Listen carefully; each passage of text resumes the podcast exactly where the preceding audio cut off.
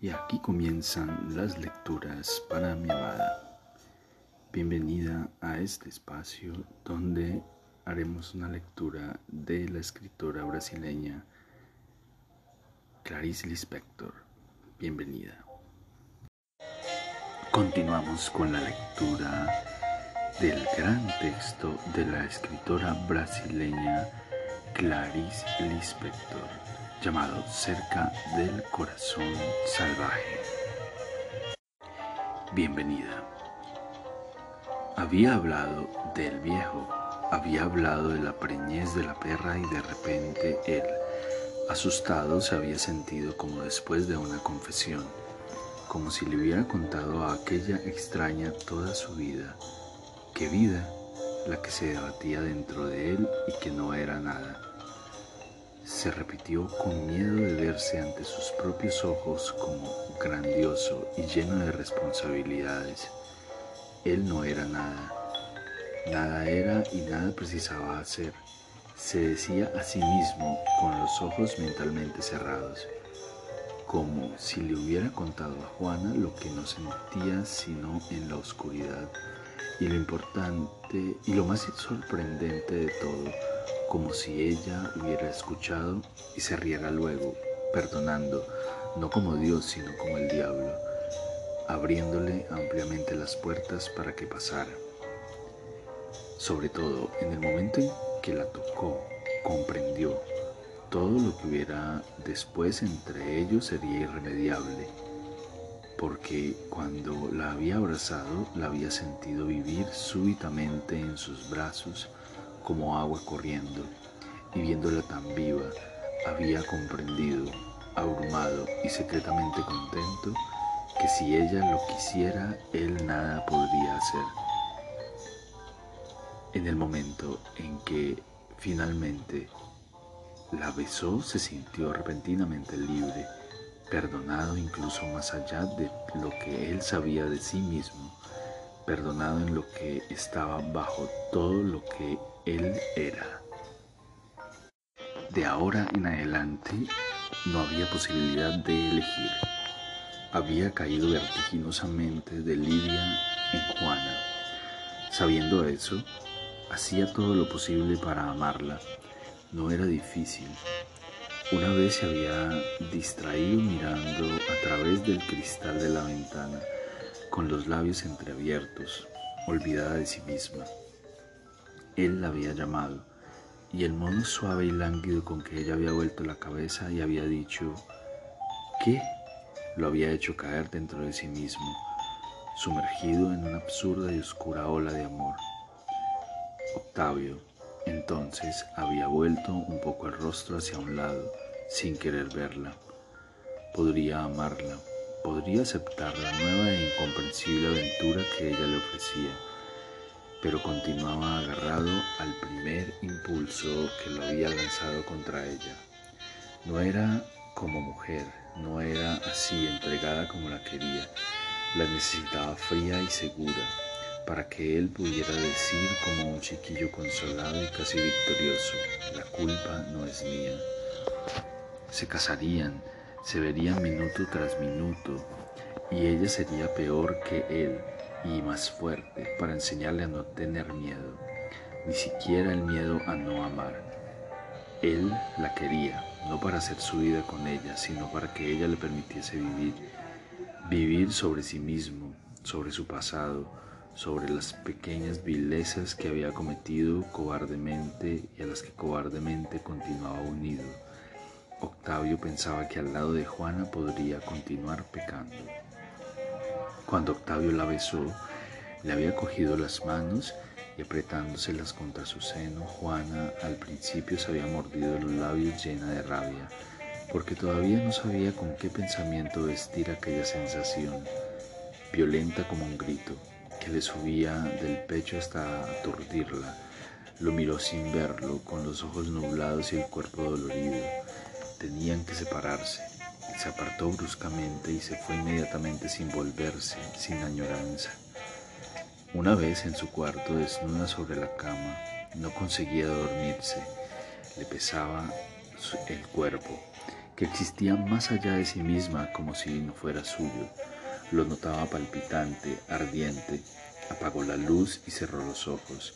Intentó escapar, dormir, pero continuó largas horas examinándose, vigilando su sangre que corría plenamente por sus venas como un animal borracho. No se conocía hasta aquel momento aquellas formas finas y ligeras, aquellas líneas delicadas y adolescentes se abrían, respiraban sofocadas y llenas de sí hasta el límite. De madrugada, la brisa acarició su cama, agitó las cortinas. Juana se fue serenando suavemente. El frescor del alba acarició su cuerpo dolorido. El cansancio se apoderaba de ella lentamente y de repente exhausta se entregó a un profundo sueño. Despertó tarde y contenta. Se daba cuenta de que cada una de, las, de sus células se, había, se abría floreciendo. Milagrosamente, notaba todas sus energías despiertas, prontas para la lucha. Cuando pensaba en Octavio, respiraba con cuidado, como si el aire le hiciese daño. Durante los días siguientes no, no, lo vio ni procuró verlo, incluso lo evitaba como si su presencia le resultase prescindible. Y fue tan cuerpo que fue puro espíritu. Atravesaba los acontecimientos y las horas de un modo inmaterial, escurriéndose entre ellas con la ligereza de un instante. Comía mal y su sueño era fino como un velo. Se despertaba muchas veces durante la noche, sin miedo, preparándose antes de pensar en sonreír. Se dormía de nuevo sin cambiar de posición, solo cerrando los ojos, se contemplaba mucho en el espejo, amándose sin vanidad. La piel serena, los labios vivos la hacían casi tímidamente volverse de espaldas a su imagen, sin fuerza para sostener su mirada contra la de aquella mujer, fresca y húmeda, tan blandamente clara y segura. Después cesó la felicidad. La plenitud volvió a ser dolorosa y pesada, y Juana era una nube presta a dejar caer la lluvia. Respiraba mal como si dentro de ella no hubiera lugar para el aire. Anduvo de un lado para otro, perpleja con el cambio. ¿Cómo? Se preguntaba y sentía que estaba siendo ingenua. Aquello tenía dos caras. Sufriría por el mismo motivo que la hacía terriblemente feliz. Cargó consigo el cuerpo doliente, un herido incómodo, durante días. La ligereza había sido sustituida por miseria y cansancio, saciada como un animal que apagará su sed inundando su cuerpo de agua, pero ansiosa y desgraciada, como si a pesar de todo quedaran tierras todavía no empapadas, áridas y sedientas. Sufrió sobre todo de incomprensión, sola, atónica, hasta que apoyando la cabeza en el cristal de la ventana, la calle quieta, la tarde cayendo, el mundo allí afuera, sintió su rostro mojado. Lloró libremente como si esta fuera la solución. Las lágrimas corrían gruesas sin que Juana contrajera un solo músculo de la cara. Lloró tanto que no supo ni cuánto. Después se sintió como si hubiera vuelto a sus verdaderas proporciones, menuda, marchita, humilde, serenamente vacía. Estaba indispuesta, estaba dispuesta. Entonces lo buscó y la nueva gloria y el nuevo sufrimiento fueron más intensos y de calidad más insoportable. Se casó. El amor vino a afirmar todas las cosas viejas de cuya existencia solo sabía sin haber aceptado nunca su sentido. El mundo giraba bajo sus pies había dos sexos entre los humanos, una línea unía el hambre a la saciedad, el amor de los animales, las aguas de las lluvias se encaminaban hacia el mar, los niños eran seres que tenían que crecer, en la tierra la semilla se convertiría en planta. No, podría negar más. ¿Qué? se preguntaba suspensa. El centro luminoso de las cosas, la afirmación durmiendo debajo de todo, la armonía existente bajo lo que no entendía. Se levantaba para una nueva mañana, dulcemente viva. y su felicidad era pura como el reflejo del sol en el agua. Cada acontecimiento vibraba en su cuerpo como pequeñas agujas de cristal que se despedazasen. Después de los momentos cortos y profundos, vivía con serenidad durante largo tiempo, comprendiendo, recibiendo, resignándose a todo. Le parecía formar parte del auténtico mundo y haberse distanciado extrañamente de los hombres, a pesar de que en ese periodo conseguía tenderles la mano con una fraternidad cuya fuente viva ellos sentían.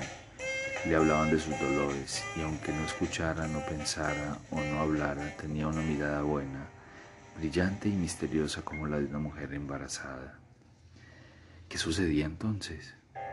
Milagrosamente vivía libre de todos los recuerdos, todo el pasado se había esfumado y también el presente eran nieblas, dulces y frescas nieblas separándola de la sólida realidad, impidiéndole tocarla. Si rezara, si pensara, sería para agradecer tener un cuerpo hecho para el amor. La única verdad se convirtió en aquella blandura en la que se sumergía. Su rostro era leve e impreciso, flotando entre los otros rostros opacos y seguros, como si todavía no pudiera adquirir apoyo en algo preciso. Todo su cuerpo y su alma perdían los límites, se mezclaban, se fundían en un solo caos, suave y amorfo, lento y de movimientos vagos como materia simplemente viva. Era la renovación perfecta, la creación. Y su ligación con la tierra era tan profunda y su certeza tan firme. ¿De qué? ¿De qué? Que ahora podía mentir sin entregarse. Todo eso a veces le permitía pensar, oh Dios, ¿quién sabe si me estoy haciendo de esto más que amor? Al poco tiempo se habituó al nuevo estado, se acostumbró a respirar, a vivir. Al poco tiempo fue envejeciendo dentro de sí. Abrió los ojos y nuevamente era una estatua ya no plástica, sino definida. Muy lejos renacía la inquietud. Por la noche, entre las sábanas, un movimiento cualquiera o un pensamiento inesperado la despertaba. Levemente sorprendía abría los ojos, percibía su cuerpo sumergido en una confortable felicidad. No sufría, pero ¿dónde estaba? Juana, Juana, se llamaba a sí misma dulcemente y su cuerpo apenas respondía lentamente. Juana. Los días fueron pasando y ella deseaba hallarse más. Se llamaba a sí misma con fuerza y no le bastaba respirar. La felicidad la apagaba, la apagaba. Quería sentirse de nuevo, incluso con dolor, pero se sumergía cada vez más. Mañana aplazaba, mañana me veré. El nuevo día, sin embargo, seguía deslizándose por su superficie, leve como una tarde de estío, estrujando sus nervios. Pero no se había habituado a dormir. Dormir era cada noche una aventura, caer de la claridad fácil en que, se, en que vivía hasta el mismísimo misterio sombrío y fresco, atravesar la oscuridad, morir y renacer. Nunca tendré una directriz, pensaba meses después de casada. Resbaló de una verdad a otra, siempre olvidando la primera, siempre insatisfecha. Su vida estaba formada de pequeñas vidas de otros, Solo que al final de cada uno de ellos, Juana, en vez de morirse y comenzar la vida en otro plano, inorgánico u orgánico, inferior, empezaba en el mismo plano humano. Solo eran diversas las notas fundamentales o resultaban solo diversas las suplementarias y las básicas eternamente iguales. Aquí terminan las lecturas para mi amada. Espero este episodio haya sido de tu agrado. Te amo, te amo con todo mi ser y todo mi corazón.